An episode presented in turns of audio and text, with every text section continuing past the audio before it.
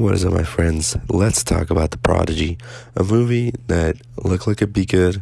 I knew it could be good, but I knew it could be shit, and it turned out to be the latter. So, this movie basically deals with your average uh, evil kid and whatnot, but this takes a different spin on that.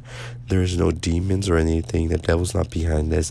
It actually takes reincarnation and takes it to another level because this kid actually turns out to be the reincarnation of a serial killer.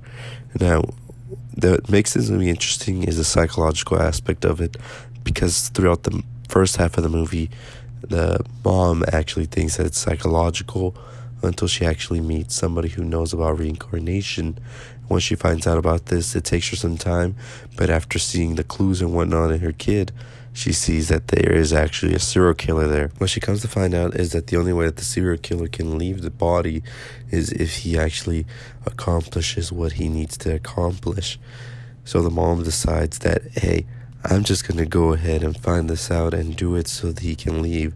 After some investigation and a lot of accidents involving the kid killing the dog, almost killing the dad, she finds out that the serial killer wants to kill his last victim, who was the one who actually ratted him out, who was the one that took the police to get him and eventually killing him.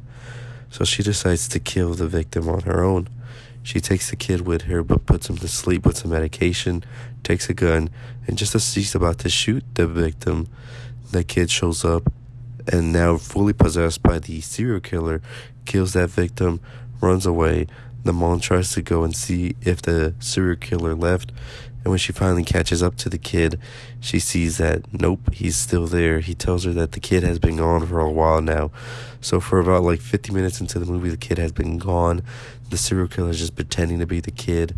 Because in the first half, they were battling with each other, the kid and the serial killer to be in the body, but it seems now that we've all been tricked and the serial killer was here all along. The kid was actually already gone.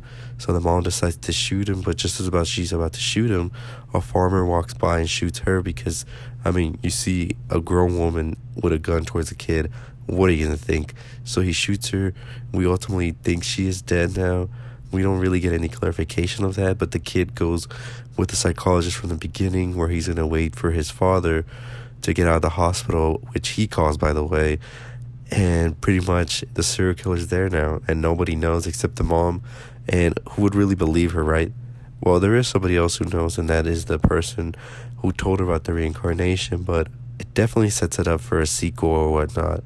So, overall, what happened? In the end, the serial killer won. He took over the body. He duped everybody.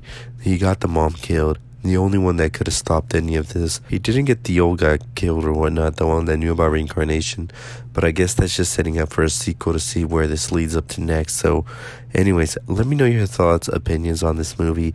Did you like it? Did you not? I thought that there was a better movie hidden here. I thought it was really rushed too. Like the psychological things happening here and there. Things really weren't that well fleshed out, in my opinion. But anyways, what do you think? Comment below. Let me know. Haven't already subscribed? Hit the subscribe button. 7,000 subscribers. Let's get to it. I'll see y'all next time. As always, stay positive, my friends.